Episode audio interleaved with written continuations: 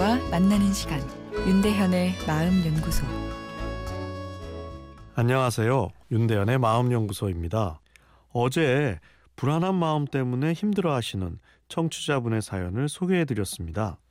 요즘 사고 소식이 끝도 없이 계속되다 보니 우리 뇌 안에 있는 위기관리 장치가 너무 자극을 받아 과도한 불안 반응에 고생하는 분들을 자주 보게 됩니다. 불안은 우리의 생존을 지켜주는 소중한 신호지만 과도하면 마음의 긍정적인 느낌을 싹 트지 못하게 하고 행동에도 여러 제약을 가져옵니다. 불안은 다양한 형태로 나타나는데요. 불면증도 상당수는 과도한 불안과 연관되어 있습니다. 공황장애도 과도한 불안의 다른 모습입니다. 작은 위험 요인에도 크게 공포와 불안 반응이 일어나 버리는 거죠. 불안은 시험도 잘 못 보게 합니다. 불안 신호가 높아지면 우리 뇌가 불안을 처리하는데 뇌 능력의 상당수를 할당하게 되어 실제 서면 시험이나 구두 인터뷰에는 한 뇌의 반밖에 이용 못하게 될 수도 있는 거죠. 또 불안은 인생 경험이 쌓일수록 늘어나는 경향이 있습니다.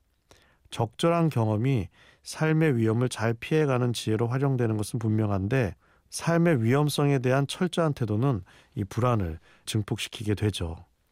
이렇듯 불안은 중요한 신호이지만 과도하면 상당히 나를 불편하게 만드는 고마우면서도 까칠한 친구입니다. 불안 대처 전략을 간단히 정리해보자면 우선 불안을 적으로 생각해서는 안 됩니다. 부모 충고에 퉁명스럽게 반응하는 자녀에게 더 잔소리를 하게 되는 것처럼 불안과 싸우면 불안 신호는 더 커지게 됩니다. 불안아, 걱정해 주어서 고맙다. 이런 정도의 생각이 좋습니다. 그 다음은 불안 반응을 줄이는 삶의 내용을 늘려나가야 하는데 뇌가 지금은 위기 상황이 아닌 평화 상태라고 인식을 해야 불안감이 줄어듭니다. 말로 평화 상태다 이야기하는 것은 효과가 떨어지고 실제 평화로울 때 하는 행동을 늘리는 것이 중요합니다. 뭐 좋은 친구들과의 수다, 요가, 명상, 그리고 산책 같은 자연과의 호흡, 영화 보기, 소설 보기 같은 문화활동에 우리 뇌는 여유를 느끼고 아 지금은 전시가 아닌 평화 상태구나 이렇게 생각해 불안 신호를 줄이게 됩니다. 전시 상황에서 수다 떨고 산책할 일은 없으니까요.